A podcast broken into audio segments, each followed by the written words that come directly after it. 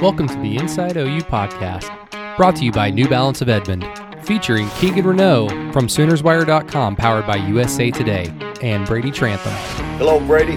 Bob Stoops here. Appreciate the great Sooner fan that you are and have been through all these years. Boomer Sooner. Yeah, shout out to Yeah. Ethan for the uh, the slot shamer. That was I liked the tweet. I replied to the tweet saying that that was great, and I'm here on the Inside OU podcast saying, Keith, and that was an incredible tweet. Uh, shout out to you, our friend, our colleague, our fellow American, Keithan. Uh, yes, Brady Trantham here on the Tuesday edition via Zoom with Keegan Renault of SoonersWire.com fame and notoriety. Uh, Keegan, you're already pissing people off. You're already trying to get in fights on the Twitters. Like I was having my morning cup of cold brew coffee, standing in my kitchen, reading stuff, and I just see a whole bunch of guys. Jadon Haselwood is playing the Z. He's not playing the slot. He's not playing the slot at all. So, really quick before we get into everything fun, please quickly discuss what the Z receiver is, what the H receiver is, what the Y receiver is, and where you think Jadon Haselwood is playing so uh, fervently. I'll try to get this in under two minutes. So Jadon Haselwood comes back, correct?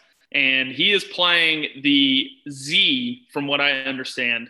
Um, and it showed in the Kansas game on the catch he had on the 33 yard reception. He was definitely playing the Z. Um, it's the same position Marvin Mims plays, same position Charleston Rambo plays. That doesn't mean both those guys can't be on the same field at the same time, because I'm sure in 2018 with CeeDee and, and Marquise Brown that they were intertwining, playing the, whoever was the Z and whoever was the Y, whatever. Um, so it used to be with Lincoln that the X receiver was the outside, which is where Theo Wease is playing right now. The Z was where Marquise Brown, Sterling Shepard, Dede Westbrook played. The Y used to be the tight end, which was Grant Calcaterra, Lee Morris. Um, and the H was Nick Basquine, Myles Tease, Michael Jones.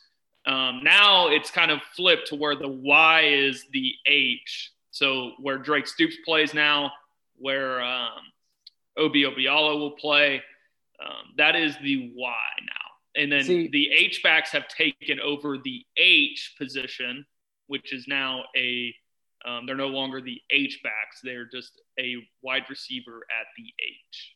You see, the Assyrians got into this kind of trouble when they were trying to invent language uh, during the Bronze Age. You just you're just making you're just making shit up right now, Keegan. Like you're just saying all these. This is this now. Uh, that from last year doesn't occur, doesn't apply anymore. But simply put, for dumb people like me, Keegan, uh, what is the difference between slot and Z? Because, like I'll admit, when I see Jadon Haselwood in motion and he lines up literally in the slot, my stupid brain just says, "Okay, they they threw him in the slot now. I wonder why. Who knows?" Yeah, uh, you look at, and I'll, uh, this is the best way to explain it. Last year, CeeDee Lamb, went he was listed as the X. He played the Z for most of the year, and that meant times that he was lined up outside on his own.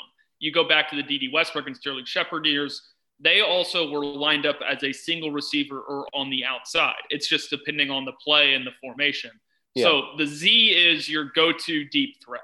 Your your guy that can go or win a one-on-one matchup in the red zone. That is going to be your Z. Um, and then your slot receiver, in theory or in conversation, is going to be the Nick Basquine, Myles Tease, Michael Jones, Drake Stoops this year. Guys that block, guys that are kind of your third down safety blankets because they don't have a lot of attention. Um, those are your slot receivers, so to say. Um, Yeah. Both of them. I mean, you could be a slot receiver and be a Z. You can play outside and be a Z. It's just the position. It's your best playmaker as a receiver is playing that position, which is why, um, you know, little topic conversation here. I was able to get off um, some messages here in the last hour.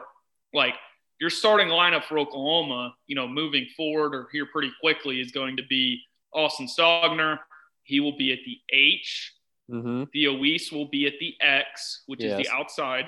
And then you'll have Jaden Hazelwood and Marvin Mims, who good luck figuring out which one's playing what receiver position and which Yeah. route tree they're playing because it's gonna it's not gonna matter. I mean, You can have two Z's on the field at the same time, and it, it won't matter. Well, when you explain it to me like that, what that sounds like is your Z receiver is basically your best playmaker. You put him mm-hmm. in a mm-hmm. position to make plays, to showcase his athleticism. And, you know, because you don't necessarily think of CeeDee Lamb at all as a slot guy.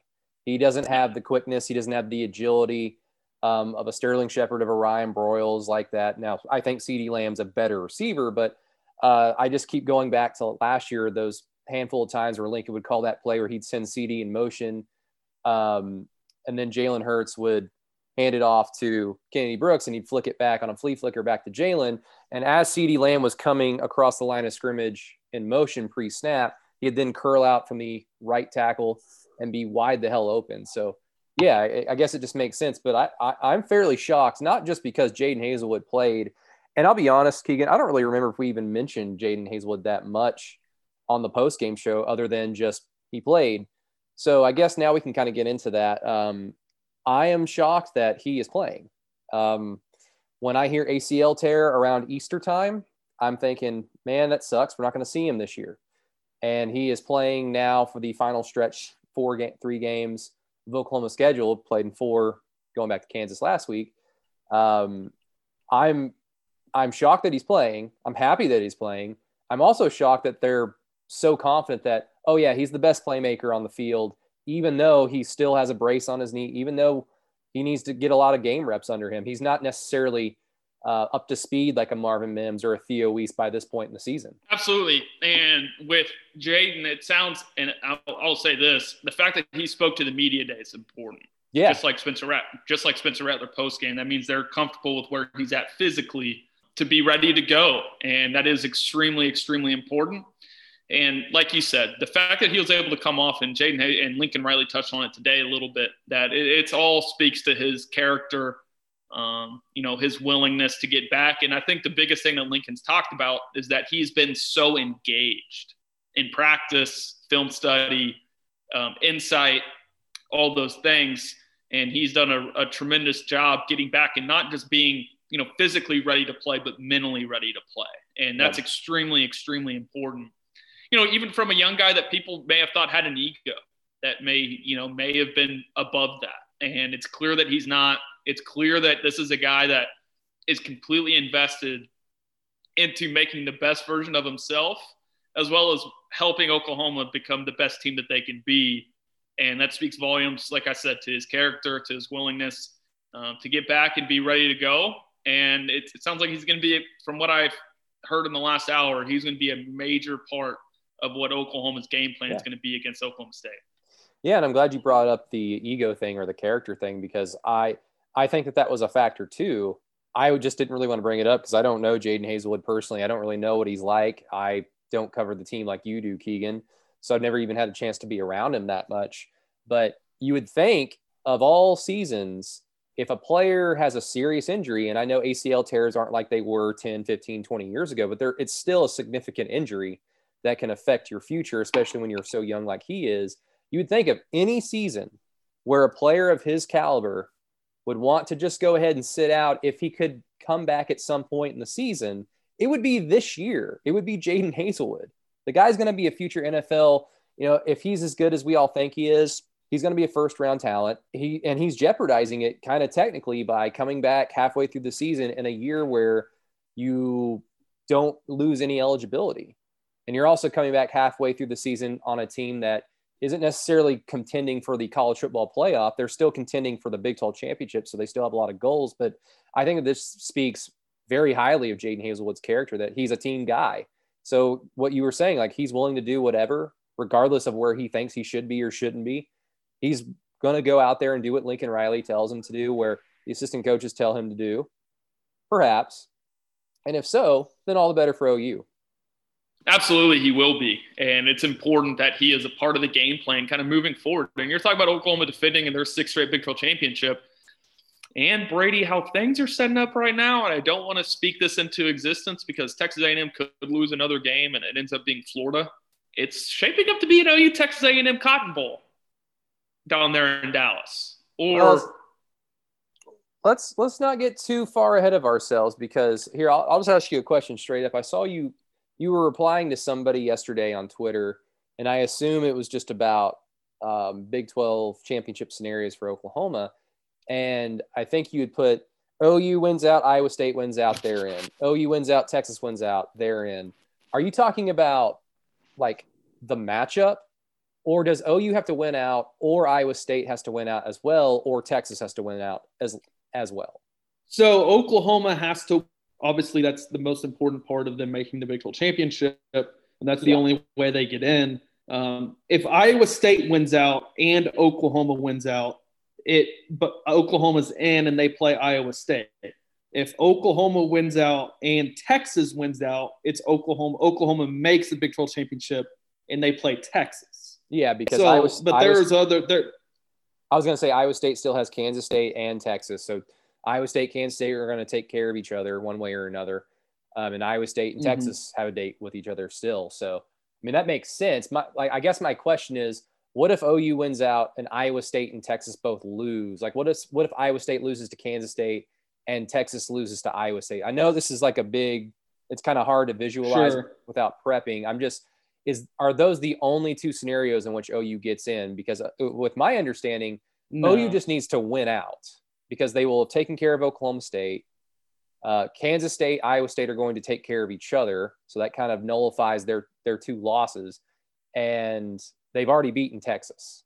No, the the death scenario is Oklahoma beats Oklahoma State, Kansas State wins out. If Kansas State wins out, it becomes a scenario where if Iowa State beats Texas, yeah. Okay. And Oklahoma, if if Oklahoma beats Oklahoma State, then um, and Oklahoma State wins the rest of their games, there's a four way tie at the top. And I okay. believe that would go for Oklahoma State and Kansas State because they both would be two and one. Okay. Um, okay. Against the top. That does that make sense? So if there's yeah. if if Kansas State wins out and Iowa State beats Texas and doesn't lose another game, then um, it'll be Kansas State and Oklahoma State in the Big 12 championship game. Okay. So the death scenario is Kansas State winning out, which obviously the numbers speak very opposite of that happening. Um, yeah. That... Even has even has them losing. Um, maybe have them losing to TCU. I believe. No, they've already played. They've TCU. already played. No, there's a there's another game that it's close, like where the numbers say that it's either Texas Tech or Baylor, where they're like a touchdown favorite, and that's it. Yeah, um, I would assume it's Tech, but um, I went back and watched. Um, we don't really need to talk about Big Twelve stuff too much on this particular episode, but just while we're on the subject, um, I went back and watched the OSU KSU kind of in a condensed version of it because I, I was really only paying attention to the score because it was on during the OU Kansas game. And I guess I kind of assumed, okay, I guess Kansas State's offense might be playing a little bit outside of their mind right now because we've all we've already kind of talked about what we think of Will Howard, their quarterback. After going back and watching it, I mean, it's just kind of what we touched on on the post game show. Keegan OSU was just they were still dealing with the hangover of the loss to Texas.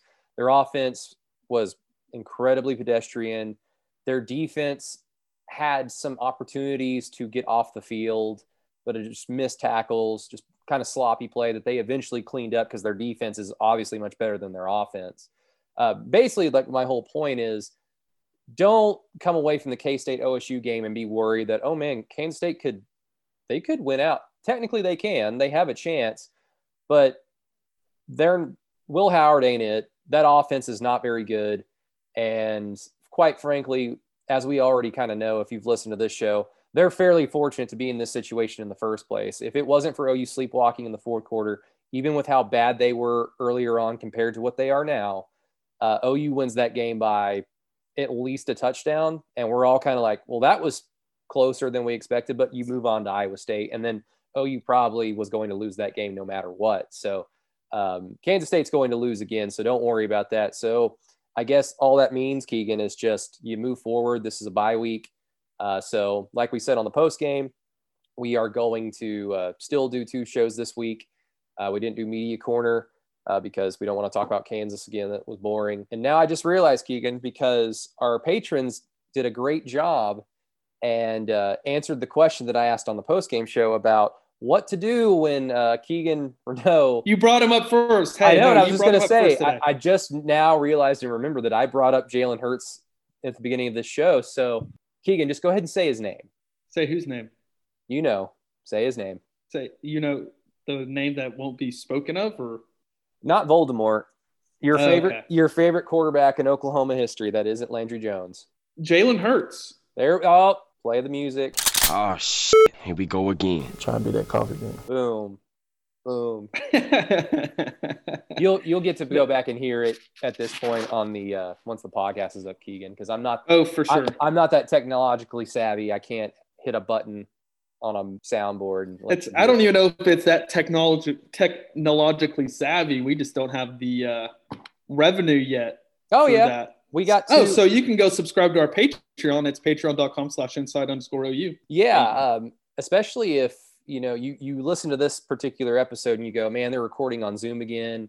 I'm I'm used to them with their microphones and it's clear, clean audio. It's like I'm in the room and yeah, I agree. Uh, Keegan had some stuff to do today, so uh, we thought it would be best just for him to just stay home and not to drive down all the way from uh, Edmond Heights all the way to lowly central Oklahoma City at my humble cave apartment. So we have to do this on Zoom, but there are ways in which we can clean up the audio via Zoom. But like you said, the revenue just ain't there. But you know what? We're trying. We're trying our best. Oh yeah, let's just say this: if this podcast happened on Wednesday, I'd be down there with a mic. It's all about when that pay. It's all when that pay stub comes in, baby. Oh yeah, oh yeah. Um, I wanted to touch on your Kansas State comment because I do think something that is extremely important to take away from that game, from the limited amount that I've watched so far. Um, Oklahoma State had a really tough time with Wyatt Hubert. And I know they had some guys banged up along the offensive line, and Khalid Duke as well is a name that I brought up to you way back when. Um, that I've, I bought um, after, not after the Oklahoma game, but a couple weeks after he there was the TCU, and you know, and I, I, get to the I get the point that Oklahoma hasn't played a good offense in three weeks, um, and that a lot of their success is because the offense playing.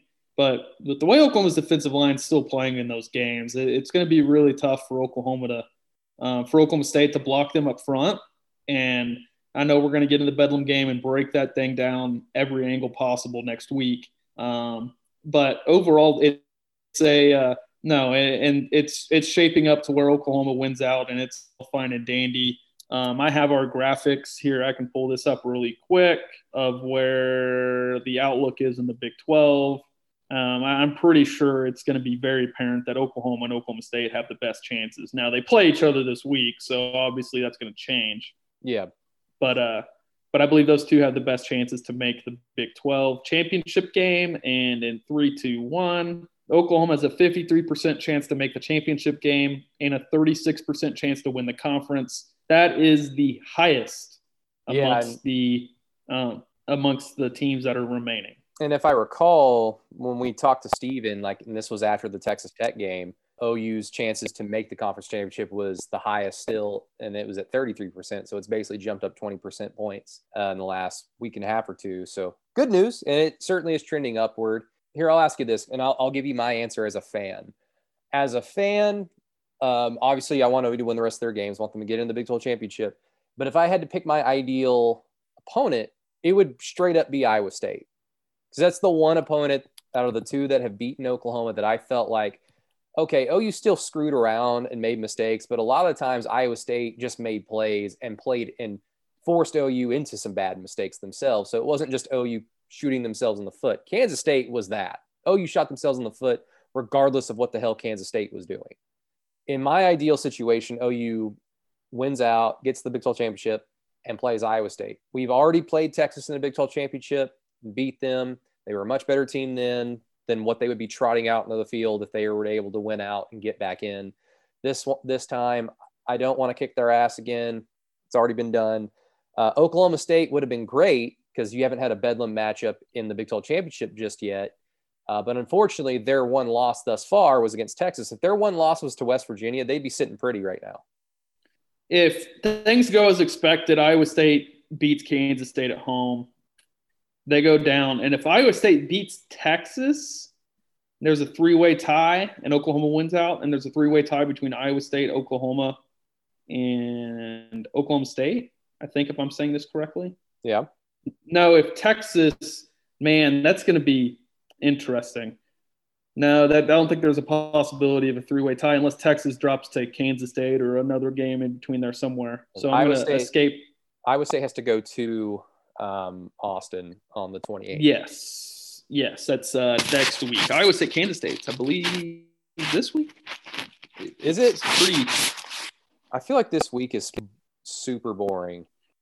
Iowa State is on a bye, so yeah, this week. Okay, so yeah, I, I think I think there still is a possibility for Bedlam. I think it takes Texas losing another game, and Iowa State losing a game as well. Um, Which Texas could but, very well lose another game. They they should have lost to West Virginia. West Virginia is just so bad offensively. Yeah, I saw the.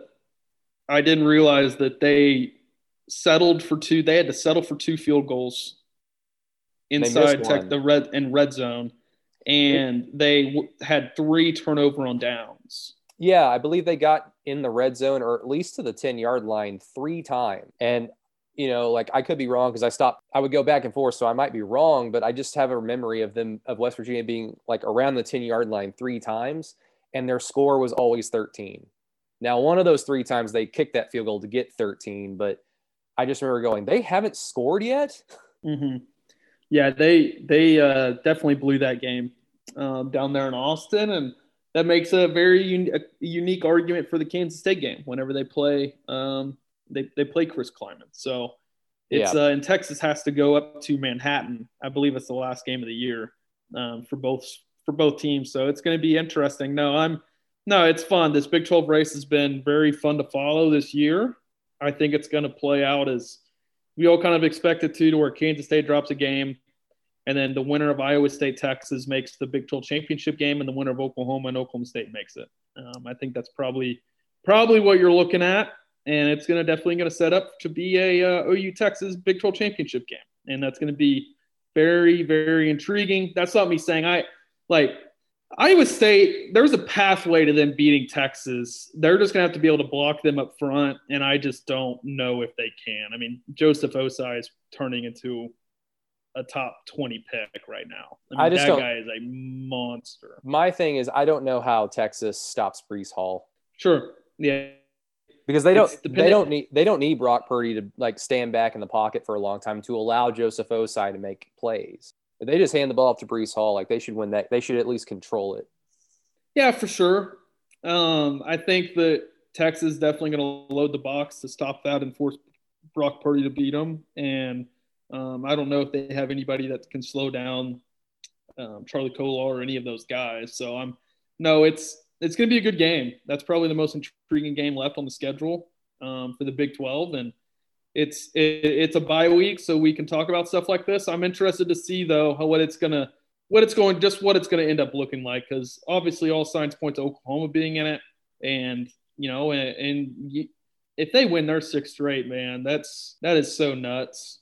It is absolutely insane mm-hmm. that the way that this year's gone for them, you know, they're getting players back at the right time. It's just everything's kind of falling into their hands, which is what it's been like since 2015, really. I mean, yeah. lose to Texas and you control your destiny, but you still need some help, um, you know, from some other teams. And they just, it's been, it's been very impressive to watch. And then obviously that sets them up for a big year next year. And we, I know we've talked about that about two to three straight weeks now.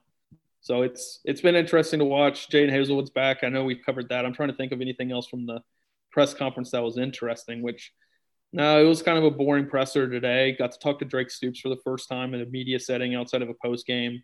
Um, he was really, really good. Um, you know, talking about his dad and who's his he dad? Still coaches him up for our listeners.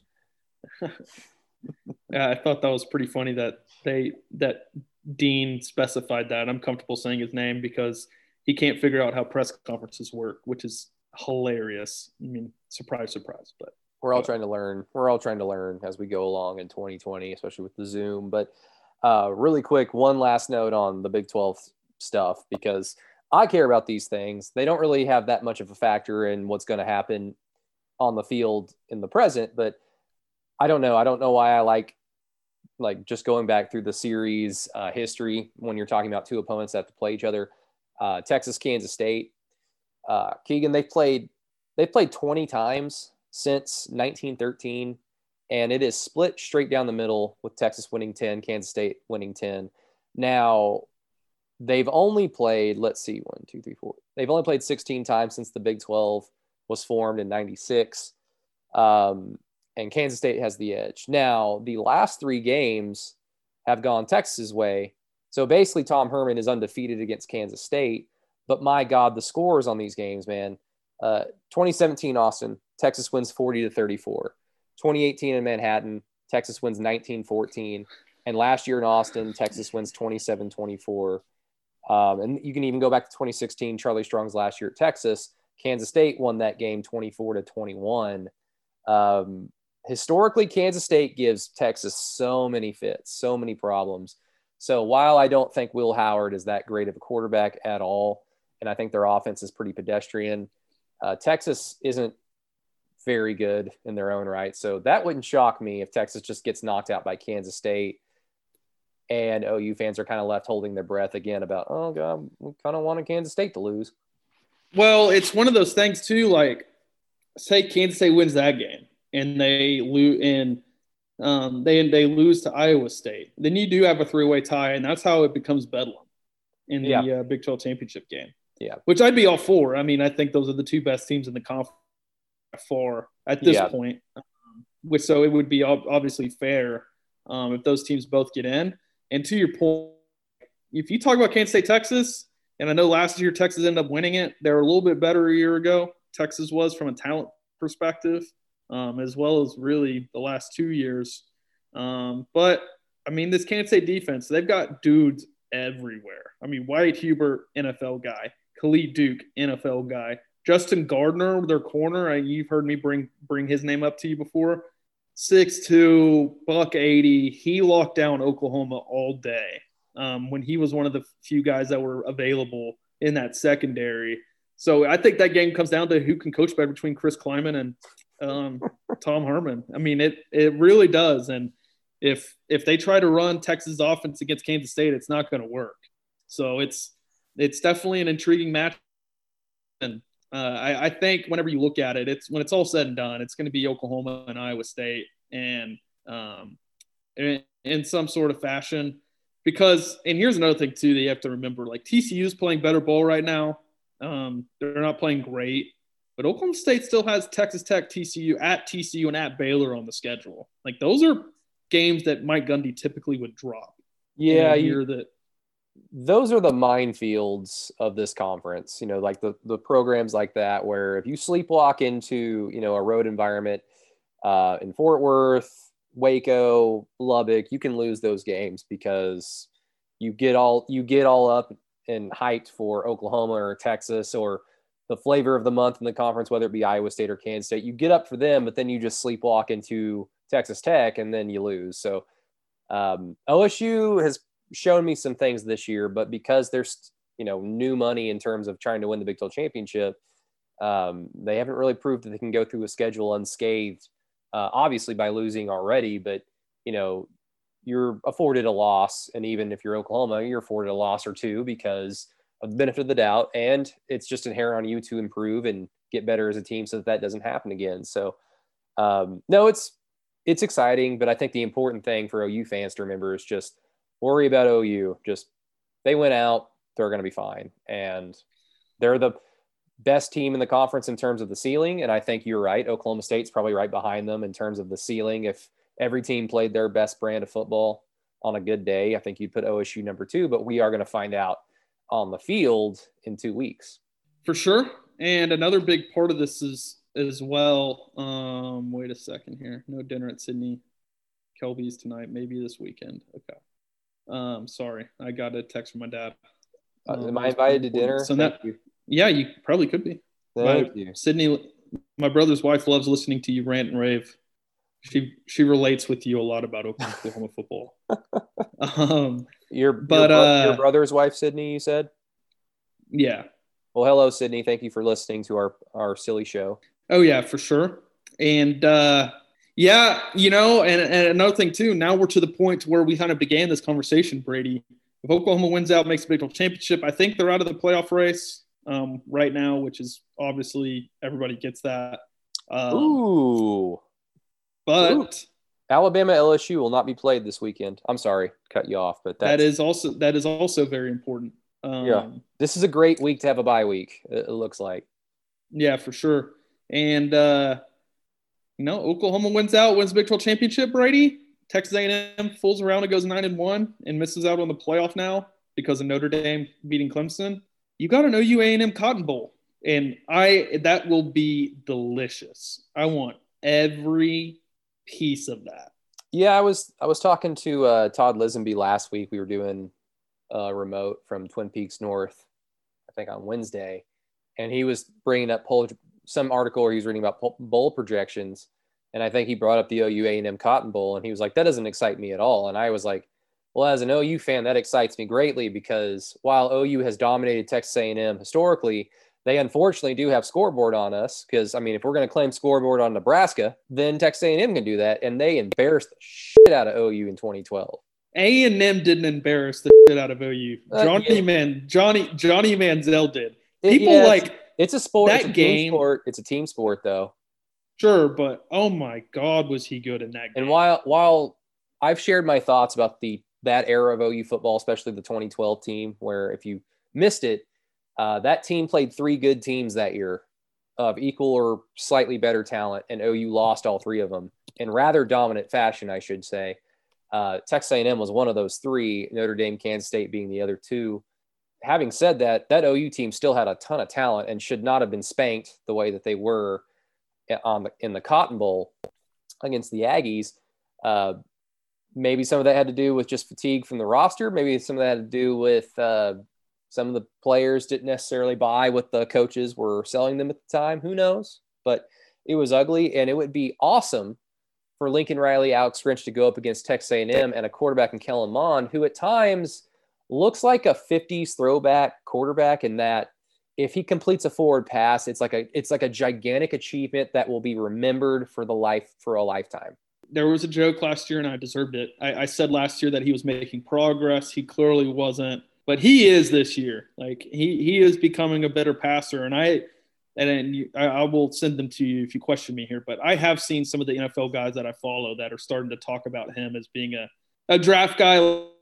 End of the like at the end, like a fifth, sixth, seventh round guy that someone takes a flyer on. Um, Yeah. That he's put enough good on this year that they're able to do that. So it's no, it's definitely a, uh, you know, that would be a very delicious matchup. He's fairly statuesque, and I mean, mm-hmm. I, I somewhat agree with you that he's made progress because he does look like a better player than he has the last two years. Having said that, I I don't know what this is technically what I'm seeing. Maybe you can help me out here, and I'll be, do my best to describe it. But whenever he completes passes, Keegan, it looks very telegraphed. It, it's like it's like the coaches are help are like helping him guide the football to where it needs to go. There's not a lot of playmaking ability out of him that I that I have that I haven't seen yet. There's he's fairly statuesque, like I said. Um, if plays break down and his first read or two isn't there, I mean, there's just not a lot else that he can do. I just don't see a playmaking quarterback. And playmaking quarterback doesn't just mean that he can run and pick up first downs with his legs. Playmaking quarterback can be your first read isn't there, your second read isn't there. You move around the pocket, you find a third guy wide open. No, you can do that. Kellen Mond doesn't do that to me. So if OU wins out, gets to a New Year's Six Bowl against Texas A&M in the Cotton Bowl, A&M has talent. They always have had talent. OU should spank the shit out of them. They should. Um, I'll say this about Kellen Mond and like the offense that A&M runs. It's very NFL esque. So like Kirk Cousins, Alex Smith, Ryan Tannehill, um, you know Jimmy Garoppolo. You know, like Kellen Mond doesn't have to be an elite quarterback for Texas A&M to have success offensively. Yeah. So um, I, I think that's really important. Now, if you do start getting into that game, Texas A&M's defensive lines, they've got monsters everywhere. Um, a couple guys that people from Oklahoma, if you follow recruiting, know, and Bobby Brown, um, the guy that was between OU and A&M and chose A&M late, absolute mammoth of a human being. And then another guy that you've heard me say this that I said last year that I thought Oklahoma or two years ago need to be more involved with early was DeMarvin Leal, um, a guy that chose between OU, A&M, and Texas and goes to A&M. So um, obviously fan favorite Leon O'Neal Jr. also star of that Texas A&M defense. So no, it's juicy. Um, that it, it excites me if that's the matchup because that's like if OU's not going to play in a playoff game, like don't get me wrong, like OU Auburn, there were people like that were saying Oklahoma couldn't deal with their physicality, which was just an obviously horrible statement to make. Um, and, and observation about Oklahoma that year. It's a, la- it's a lazy statement. It's what lazy people say. Oh, they're in the SEC. There's a different breed of cats. Like, I mean, okay, whatever. But that game really didn't do anything for me. Like, it's OU Auburn. Like, I was excited to watch it, but if it's OU A&M, like that has recruiting ramifications. It has notoriety ramifications. Another dent in the uh, you know SEC armor a little bit. Yeah. If Oklahoma can go and win that game, so no, it's it's definitely intriguing and how this season's kind of progressing. That's what it's looking like. I, I think you know A and M has Auburn at the end of the year. Um, that's going to be a tough game because Auburn's defense is good, but no, it's it's uh, it's setting up for that, and I that is as I've said this about two or three times, deli- it is a very delicious matchup because the the the shit that is going to be said between the both bases leading up to that game is going to be unbelievable. Well, I mean, it's been what eight years in the making now. Did we just get another Amber yeah. Alert? Yeah, that's not good. Hmm. 14 month old black female taken by 37 year old black male suspect in a homicide. in a homicide? In a homicide, yeah. I think the first one said suspected homicide or something, and now they've changed it. That's sad. Anyway, yeah. Uh, look, A and M. They're like even when they were in the Big Twelve and average, they had talent. They had talent in the trenches. They had talent, skill, skill guys. Sometimes they had a good quarterback. Um, and now that they're average in the SEC, they're exactly the same program. They just have a little bit more flair to them because they put the SEC patch on their jersey, and we know what that can bring. But yeah, I mean, you're right.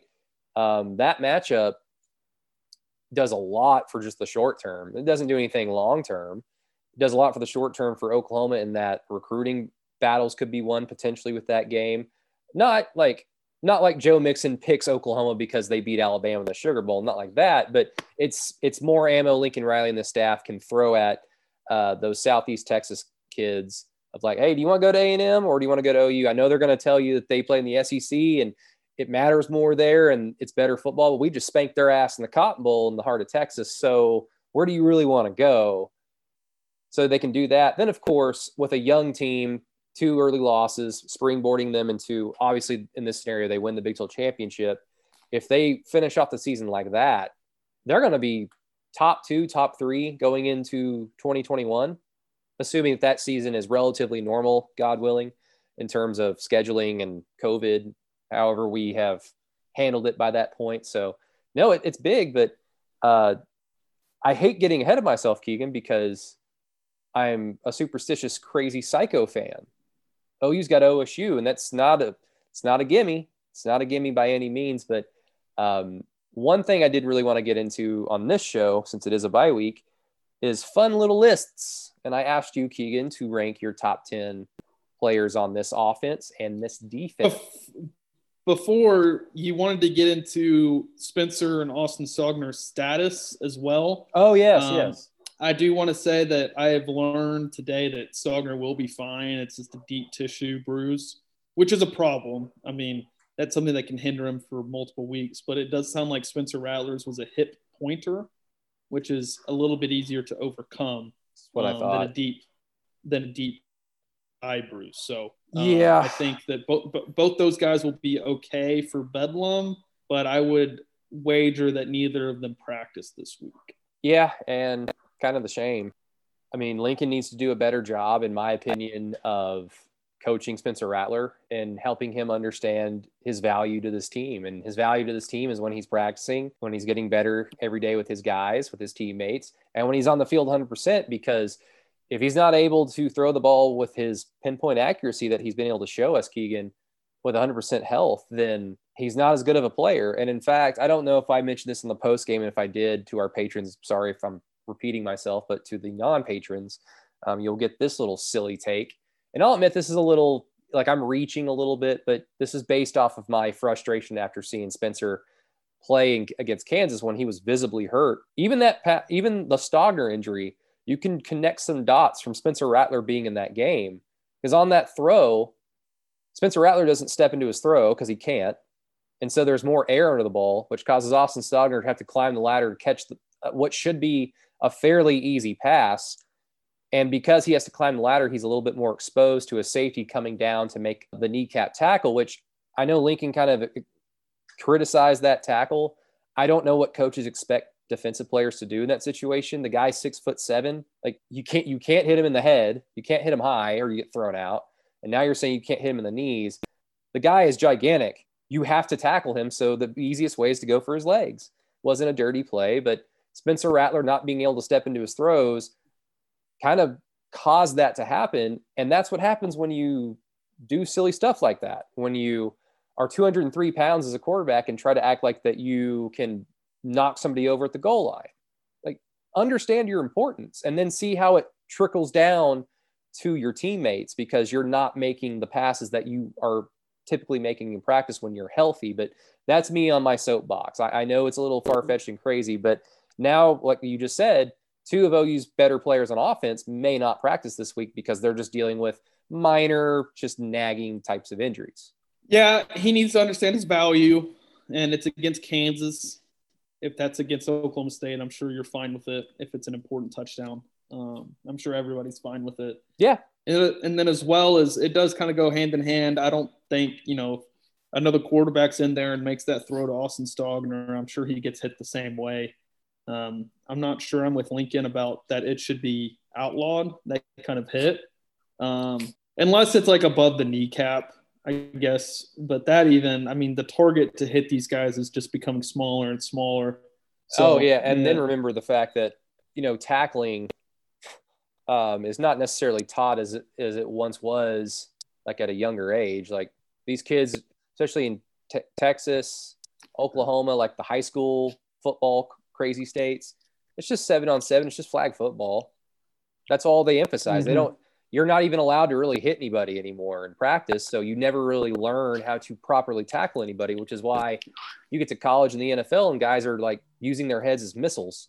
Absolutely. No, I'm with you. And it's, you know, what Lincoln said was kind of eye opening a little bit. I, am not sure I agree with it. Uh, but uh, to wrap this up, it does sound like both those guys will be a okay for Bedlam. That's good. Uh, here's the funny thing, and I, I just kind of realized it er, um, yesterday. Um, Post game show, we we kind of laughed at Spencer Rattler on the reverse where he just kind of jogs up field. But the reason why we laughed at that was because um, I, one of us brought up like I don't even know if he would have if he was healthy if he would have gone out of his way to block anybody because we both remembered that Iowa State player Seth McGowan like reverse field and had a lane and Spencer was in front of him and Spencer just didn't even move forward to help block. And it was just like, yeah, I'm, I'm not going to do that. It's like, well, if you're not going to go out of your way and block for somebody, then don't unnecessarily try to drop a shoulder into somebody on the goal line when you can just coast right in and be healthy. But that I worry about the kid, man. I worry about him. I'm worried about Spencer Rattler's health and safety. It's all about, you know, the kids having fun. He'll be all right. Good. He needs to just not he'll he'll just he just needs not to be an idiot and try to run someone over against Kansas. Your words, not mine. So, Keegan, I did ask you to list the top 10 players on offense and defense uh, this season. And I didn't tell you to uh, rank them according to players that are playing right now, but everybody is basically playing that is able to play on this team um, that hasn't opted out, you know, that isn't out for the year. Um, so, and I don't think Brayden Willis is going to be on your top 10 anyway, even though we haven't really seen him since his uh, initial injury against Kansas State. Uh, but I will, um, I will start off with defense because I just want to see your reaction to, I'll start from 10 and go up to one. And I'm just going to list them all off. Then you can list yours off and then we can kind of just huddle back up and talk about it. So on defense, I have at number 10, PFF's favorite son Tre Brown. Number nine, Delarrian Turner Yell. Number eight, Josh Ellison. Number seven, Woody Washington. Number six, Brian Asamoah. Number five, Jaden Davis. Number four, Isaiah Thomas.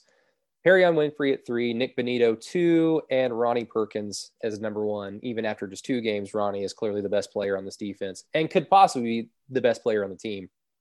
Quick reaction. I think it's pretty good. I, I struggled with putting Tre Brown in the top 10, but I feel like, I mean, you go back to the Texas game, he's been a completely different defensive back than I can remember all of last year, quite honestly. He's made plays, and I can't deny them and I hope we see a lot more of that on uh, Saturday when they or two weeks when they play Oklahoma State. So as I said, yeah, I, I have no issues with your list at all. I think you have one guy a little too low, and I think you're not including one member that needs maybe needs to be listed. And I don't know if you did list him or not. I can't can't remember off the top of my head, but my I'm going to go one to ten because it's easier for me that way. Um, number one would be Nick Nik Bonitto. Oh, you're doubling down on your on your Nik Bonitto stock. Got to be consistent. I will, I will, go number two will be Ronnie Perkins. Number three, Perrion Winfrey. Number four, Isaiah Thomas. I think you had him a little low. I have him four too. All we have so far, all we have so far is Ronnie and Nick are switched.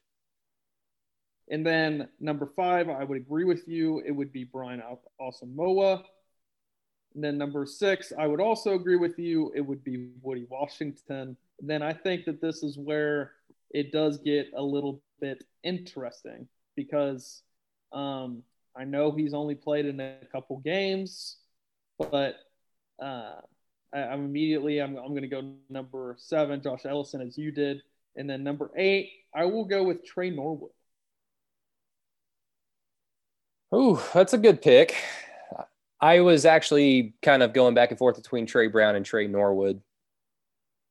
Um, yeah, I mean, I guess you can't go wrong with either one. They've they've performed well when called upon so far, and they've made sure. plays, which is you know the, the least thing that we've been begging for. So they've done their job at least the last three to four weeks. I will go then number nine, uh, Jaden Davis, number ten, Dylan Turner, and I'll keep Tre Brown off my list for now. Oh, some ex- extra salt in that little declaration it sounded like i'm sure we'll get into that maybe on a future episode but uh yeah like i think did you did you have josh ellison listed? I did. Okay. At number six or seven either so, him or woody washington. So basically our lists are fairly similar except you just have Tre norwood and i have Tre brown. So all that tells me is that we're on the same wavelength, and OU's defense is c- clearly better the closer it is to the line of scrimmage. Um, not having DaShaun White is a little troublesome. Like, I feel like at this point in the season and at this point in his career, I would hope that he's on a top 10 list on the on defense, but I can't put him on there. Um, and then everybody else that like makes plays are just rotational players. So like a Marcus Stripling who's kind of come on the last few games. Uh, Jordan Kelly's made a play or two a handful of times. Um, uh, David Ugwoegbu, just the consistency isn't there. Sometimes it's just because of the player, and sometimes it's just because of the rotation guys. So um, a fairly stout defense, even e- even though the defensive line gets all the credit and, and deservingly so, you can still make a case that at all three levels it's at least solid, which is a gigantic step in the in the right direction according to where we were in 2017 and especially 2018 for sure and as long as that group uh, you know obviously you want it to be more spread out amongst the players on the defense in terms yeah. of where where they are you want to have more secondary members in the top five whatever um, but the fact that your four best players are your best you know along the defensive line for your top six top seven um, that's extremely important and you know, moving forward, that's what you want to see. You want to have more defenders, uh, more defensive line guys in your top, because that means that's only going to help these guys in the secondary have success as well. Sure thing. I mean, I think even going back to last year, which is a fairly good defense in our like I would assume in your opinion, in my opinion. I mean, screw the Peach Bowl, but in terms of Big Twelve play, it was a very good defense. Um, you could probably say like you would obviously obviously say Parnell Motley was on the top 10 from the secondary and then maybe DTY. I wouldn't have put Tre Brown on that list. I wouldn't even have put Jaden Davis on that list because after he started off fairly well, he hit a freshman wall, and it's to be expected that the fresh that a freshman kind of falls off um, as the season progresses. So really, last year Parnell Motley DTY, and now we're already trying to put either Tre Norwood, Tre Brown, DTY uh, in the top, uh, and Jaden Davis. So it's trending in the right direction, and I think just from play on the field, players that are already here, excuse me, um, developing under Alex Grinch and the defensive staff, and then of course the recruiting, which you have a better familiarity with Keegan. It seems like OU maybe next year, maybe as early as next year, but definitely within the next two years. If we were just to make another top ten list at that point, it's probably going to be fairly evenly distributed amongst the defense. For sure. Yeah, as you said, I think you hit the nail on the head. You want that to be more distributed um, and and that's gonna it's going to how do I say this? That's going to come. It's it may not be in 2021. It, it may be 2022, but that time is coming. Whenever these defensive backs are going to be able to come in, like you would have Parnell Motley in your top four a year ago. Yeah. Um, and you, you just gotta you gotta continue to build more of that and continue to build more of that, and we'll see what they do. But it, it it's like I said again, it's important that for this year, with how you know, inconsistent the secondary has been that your top four guys are, are along the defensive line. I think that's extremely important. Yep. All right, Keegan. So uh, you're the you're the quarterback whisperer on this podcast. So I'm going to let you either go from 10 to 1 or 1 to 10 on offense, but you get to go first. It's easier for me to go 1 to 10. Um, and I'll go number one. Obviously, will be Spencer Rattler, um, the, all, the most talented guy on this offense by far, not even close. Um, number two will be Rhamondre Stevenson. And obviously, his development and his play the last two weeks, I think, coincides with that. Number three will be Creed Humphrey. And you're going to, this one's going to escape you a little bit. and you'll get what I'm coming from. Number four is Jeremiah Hall. The guy what is consistent. The guy is very the, consistent. What he's brought to the table for them in terms of blocking this year, I think has elevated them in the running game so much. Yeah. Um, and then number five, I will go with Adrian Ealy at right tackle. I think he's just done a fantastic job for much of this season and it's been one of the more underrated, so to say, players along this Oklahoma offense. Um, I believe I'm at number six. Number six, I will go with Marvin Mims. Number seven with Austin Stogner. Number eight, this is where it gets tricky between eight and 10. Yeah. Because I agree it because it can go one of two ways. Because like Theo Wease was so important in that Texas game, but the drops have been so rough as well. Yeah, and it's uh you know it's it's clearly a trend. It's got to stop. Um, but I would have him at number eight, number nine. And again, this is where it gets dicey, and it's going to have to go uh, amongst how you feel here. I'm going to go TJ Pledger. Ooh. He, hey, he's he has earned. If you're going to put him on a top ten list on offense, the dude has performed. I put a lot of stock in rushing for over 100 yards against Texas because historically that it means something. It's it's a it's the stuff of legends at OU. I'm not saying TJ Pledger is a legendary running back, but it's I mean there have been great running backs that have come through here that didn't do that. So I he's not on my top 10 list and we'll get to that in a second but I, am not going to say that you're an idiot for putting him on there and this off by saying i have no clue what i need to do with number 10 because it's between like three or four different people um, but I, I, do think Marquis Hayes has come along nice the last three weeks. So I, I was really, I was really hoping that you would just say screw it, Mikey Henderson, just play him more. no, okay. So once again, like our top four is fairly similar to like like it was on the defensive side of the ball and like on the defensive side of the ball our top two players are the same you just switch them around. Like i said on the post game show on saturday rhamondre stevenson i feel is the best offensive player on this team right now. Has nothing to do with ceiling or promise or anything like that just there is i don't think there's anything rhamondre stevenson cannot do that he is at, that he is able to be asked to do in this offense. So rhamondre is my number one Spencer Rattler, number two, Creed Humphrey, number three. And I agree that Adrian Ealy has plateaued, but I feel like the overall body of work, I um I, I put Adrian Ealy at four. Um, I, I, feel a little queasy about it because I do agree he's plateaued the last few weeks, and who knows how that trends. But hopefully, um, going up against good defensive line in Oklahoma State in two weeks, I feel comfortable that Adrian Ealy is the right tackle. So number five, I have a little bit higher of an opinion of Theo Wease than you do, I guess. Um, the drops are concerning and somewhat of a trend. I agree, but I've also seen far too many NFL catches. I've seen far too many big adult, big boy catches in third down situations from Theo Wease. And we've started to see him showcase a little bit of his athleticism uh, as we've gotten further along in the season. So maybe I just think highly of him and that's why he's there. But I put Theo at number five. Number six, I also have Marvin Mims. I think the body of work kind of speaks for itself. Uh, number seven, I put Marquis Hayes, and you might think that that's silly, Keegan. And I, if you do, I respect your opinion because you're obviously the film breakdown guy, and you have a better understanding of like how well he's actually playing.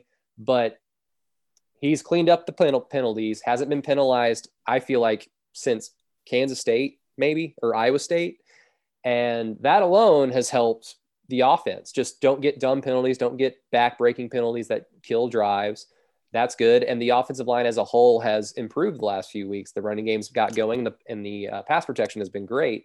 So shout out to Marquis Hayes, eight Austin Stogner, nine Jeremiah Hall, and number ten Tyrese Robinson because he's cleaned it up. I I wanted to put put Swenson or Anton Harrison, but I think combined they they form a fine left tackle. But I, there are flaws with both of them. Um, so I just couldn't put one of the other on a top 10 list. I agree. I have no qualms about your top 10. I think, you know, whenever you look at it by the end of the year, are we include Mikey Henderson in that conversation? I think we are. Um, uh, I just think he's going to continue to get more and more. I, I made this joke to a, a media member here. Like, he is going to force Brayden Willis, who is a really good tight end, to transfer. Yeah, and especially if Brayden Willis doesn't find a significant role if he's healthy and able to go at some point later on this year. But Mikey Henderson is he's going to be that guy that OU fans really you, you see glimpses of him, and then maybe his value gets overblown um, going into the bowl game, going into the off season. But the guy looks exciting, so hopefully like the question I asked you last night, I was texting you, Keegan, and I asked, is there a way for Jeremiah Hall and Mikey Henderson to be on the field at the same time? And as much as that sounds cool, I don't know who you take off the field or why you would take that person off the field. So Mikey Henderson's time is coming. It just may not be this year, other than just some spot duty. For sure. Uh, you know, I, I think there is, though, a, a way that Mikey Henderson becomes a more important figure on this offense. And it's, just using him. I mean, heck, just put him out there. I. I mean, it's the one thing that he doesn't do well right now is block. Like, put him out wide. Let him go get after it. Why not? Yeah. We will see. Uh, Keegan, any uh, final thoughts as we wrap up our Tuesday pod? Uh, Thursday, we will still be at Vanessa Beer House, uh, even though it is a bye week. We will still be there. Um, we might just be talking about college football at large, uh, especially you know Alabama, LSU just got postponed. Um, A and M, A and M, Tennessee got postponed. Yeah. Um, fortunately for Big Twelve fans, it seems like the Big Twelve has navigated this season fairly well. I mean, the, I mean, was it just OSU and Baylor the only game that's been relegated to a later date and not been played? So so far so good for the Big Twelve. I don't know how the Big Ten's going to finish. I don't know how the Pac 12, I mean, who cares what they do anyway? Uh, the SEC, I can't explain this other than this is an airborne virus and it affects. I saw that at either Auburn or Alabama or LSU, Auburn or LSU, this is stemming from Halloween parties. College kids are going to be college kids, man. Like there's this is hard for everybody. breaking. I know this is crazy, but COVID's not over. People, look what's happening in our state. If you live in the state of Oklahoma and you're not paying attention to this thing, it is going in a bad direction. And that's this is not a political, this is a health thing. Do what you need to do. So we can do what we want to do here in four to five months whenever this vaccine's ready. By God. God willing. God willing. Um. Well, everybody, thank you so much for listening to the Inside OU podcast. Uh, don't be afraid to uh, leave us a review and a rating on Apple Podcasts. We would appreciate that. Um, also, we've mentioned the Patreon. You know, go check that out. Uh, we had a new patron, uh, Mr. by the name of Mr. Matt Stafford, um, subscribe recently. He actually DM'd me and asked uh, which tier should he get if he wants everything. Um, Four dollars gets you the post game show, gets you two other podcasts that I that I put out, Media Corner, the full interview uh, with whoever we I talked to on that Monday, and then flashback fr- sooner flashback Friday, a little historical jump back audio thing that you can listen to.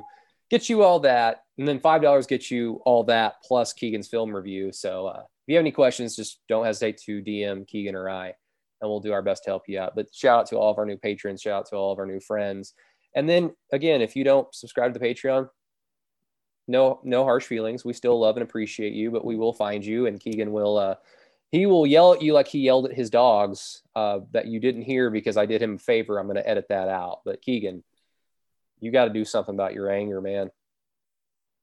I know. Heaven forbid they don't bark. Heaven forbid my dogs don't bark all the time. It's literally all the time. They just wanted to be on the pod, man. It's the inside. It's the, it's the best OU podcast out there, according to my mom. Everybody, thank you so much. Y'all have a good rest of your day. I'm Boomer Sooner.